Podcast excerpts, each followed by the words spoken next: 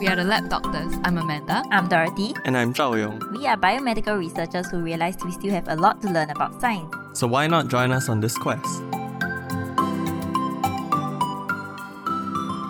Hey everyone, welcome back to the Lab Doctors podcast. So this week we're going to be talking about sweeteners again. I was kind of curious. I know I gave a bit of a short summary last week, but this week we will be diving deeper. So do you remember the two health related things that I talked about? Uh, cancer. Yep, cancer and I can't even remember. Cardiovascular diseases. I didn't talk about that, but I think I told you that I was going to look into cardiovascular disease. The second one was gut microbiome. Oh, right. Right. Yeah, so that's what I'll be talking about today. The effect of artificial sweeteners on cancer risk, what it does to your gut microbiome, I and also and heart disease because there was a recent paper on that too. Okay. I feel like it's good to know, you know. Everything in moderation. Okay, let's go. Okay, so the cancer risk and uh, heart disease risk is from this cohort called the Nutrinet Santé. It's a French web-based cohort dedicated to investigating associations between nutrition and health. So enrollment of participants from the French population was initiated in May 2009 and is still mm. ongoing. so long. Okay. Yeah, so for these two studies, right, the number of participants is over 100,000. Wow. Yeah, so it's a pretty big group. And the follow up average is about 7.8 years. So they follow these people for like a really long time. Mm. Okay, let's talk about cancer first. So in the cancer risk study, there was over 102,000 participants, followed up over an average of 7.8 years. Out of all the artificial sweeteners, can you guess which are the most common? Aspartame. Aspartame. Aspartame. Yes, aspartame and the other. Acesulfame potassium. Yes, acesulfame potassium or acesulfame K. So it's similar to like the global averages, I guess. So these make up around 58% and 29% of intakes respectively. So all participants' intakes were below acceptable daily intake. So the most common foods consumed that contained these sweeteners were soda drinks with no added sugar and tabletop sweeteners. So, before we get into the results, here's a basic explanation of how they did the analysis. So, they categorized the participants into three groups non consumers, lower consumers, and higher consumers.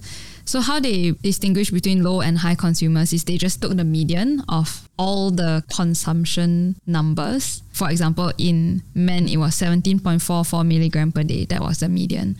So, everyone who consumed less than 17.44 milligrams they were the lower consumers and then more is the higher consumers. So that's how they categorize all the people. Okay.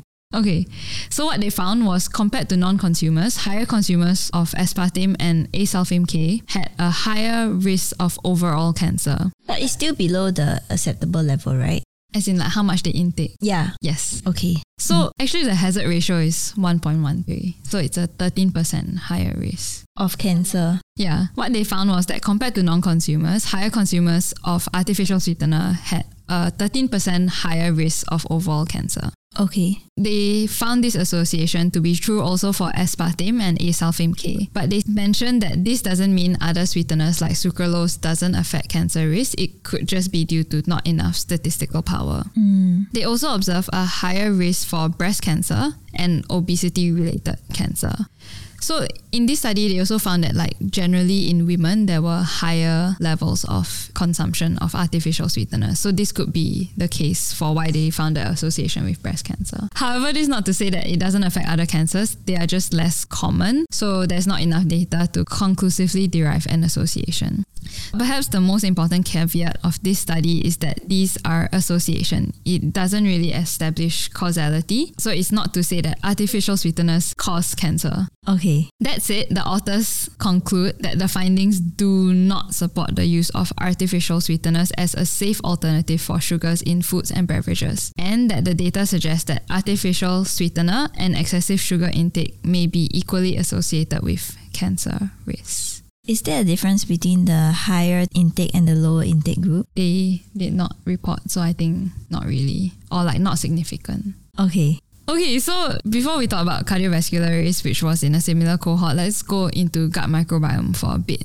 So this is in a separate cohort where they did a more experimental approach, not just observational. So the first study that I'm going to talk about was done in 2020 in Canada to study whether non-nutritive artificial sweeteners, specifically aspartame and sucralose, affect gut microbiota, which could in turn alter glucose metabolism.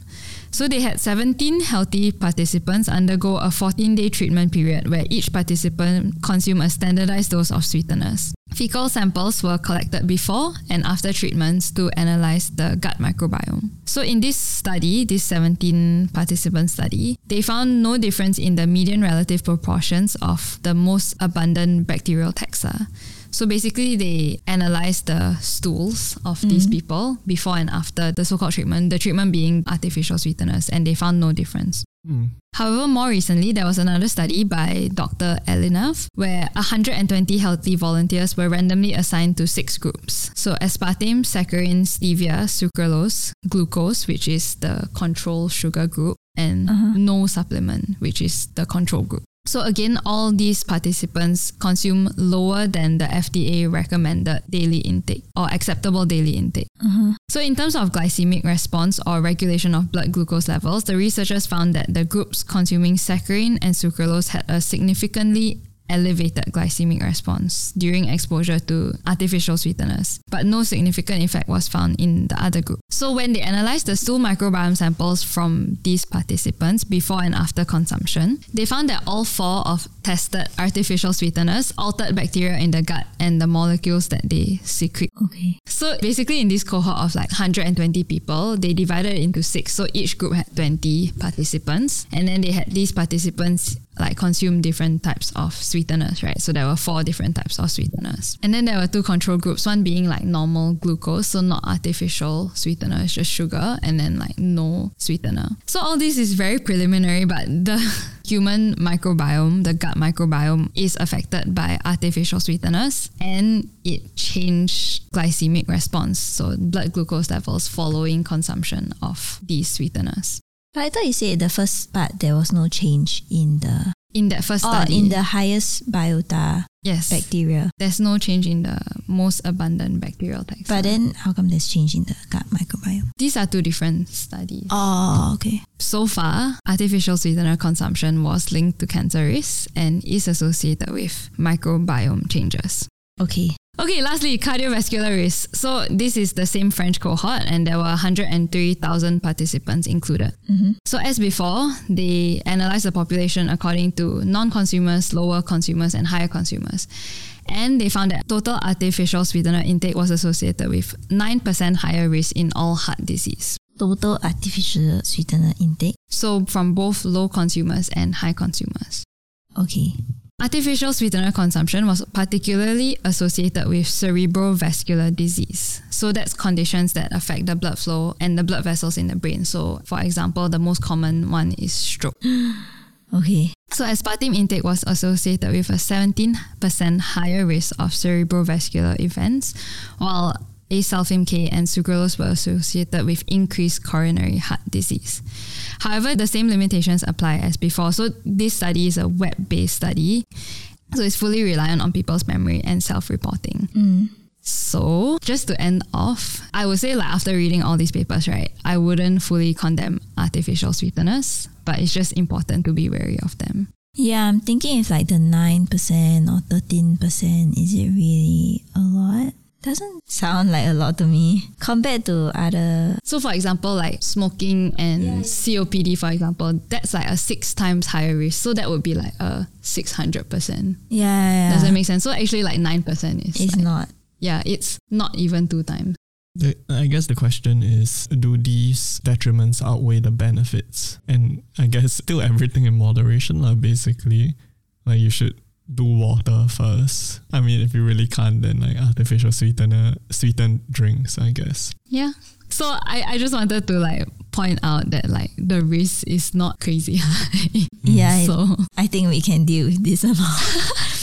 But yes, so the bottom line is consume less sugar if possible. Like just don't consume sugar. Mhm. And then if you have to, you can just take drinks with artificial sweeteners, but in moderation. Mm. But a bit hard, right? A lot of our drinks still have the natural sweeteners, sugars. Like all the canned drinks. Yeah, lah, that's why just go for Coke Zero. lah. Same Coke tastes zero calories. No, go for water. And then if you me, want Coke. to drink Coke, you can go for Coke Zero, but not all the time. I think my conclusion is like just be more mindful of what you are consuming. Well, but are you happy? Mm. And as usual, subscribe to our YouTube channel and follow us on Spotify. A like and a comment will really help us out. You can also follow us on our social media, Instagram, Twitter, or Facebook, and feel free to DM us any questions. Alternatively, you can email us at thelabdoctors at gmail.com. We'll post the links in the episode description so you can check that out if you're interested. Bye.